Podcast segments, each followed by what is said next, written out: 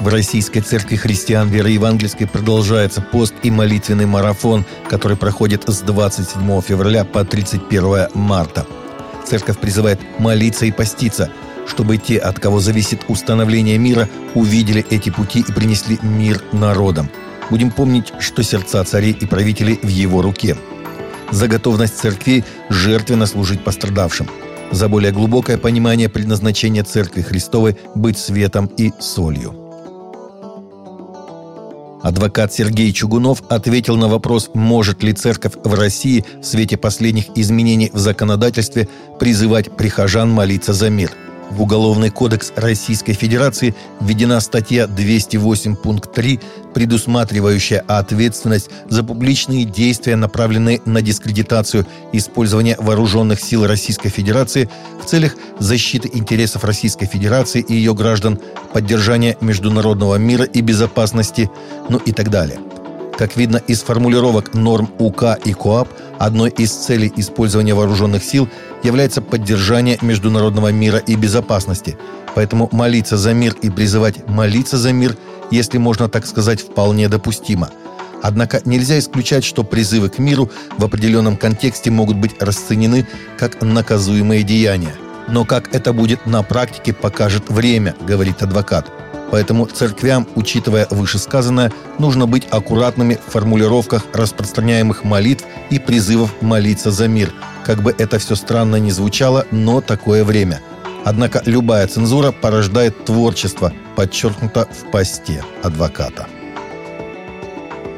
Евангелист Франклин Грэм, глава международной гуманитарной организации «Сума самаритянина», призывает всех христиан во всем мире молиться за лидеров как Украины, так и России, а также сообщает об открытии полевого госпиталя в Западной Украине на этой неделе. Госпиталь будет служить беженцам с проблемами сердца, диабетом, высоким давлением и другими – Евангелист Грэм и его организация не только стремятся оказывать помощь нуждающимся, но и пытаются выстраивать добрые отношения со всеми сторонами конфликтов, за что постоянно подвергаются критике.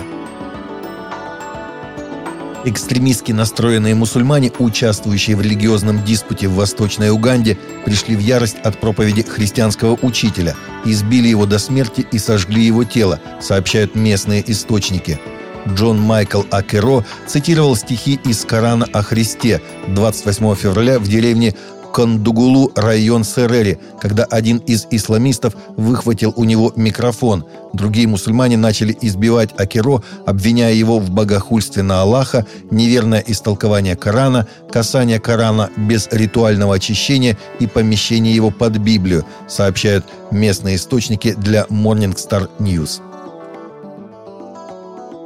Подросток из Флориды подал иск о дискриминации против своей бывшей школы после того, как он стал мишенью критики и насмешек для сотрудников и студентов из-за его христианской веры.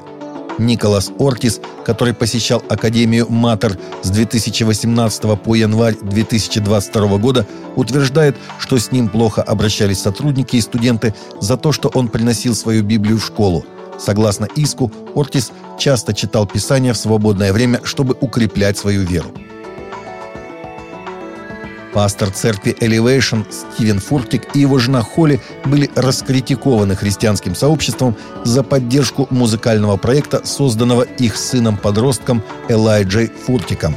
В своем творчестве сын пастора рассказывает об использовании оружия, сексе и яркой моде – Несмотря на то, что большинство текстов отражают, цитата, «вымышленный опыт, который является преувеличенным, косноязычным и дико неточным», поддержка пастором Фуртиком собственного сына в столь «смелом» в кавычках творчестве вызвала комментарии, в которых другие служители предположили, что Фуртик плохо управляет своим домом согласно первому посланию Тимофея.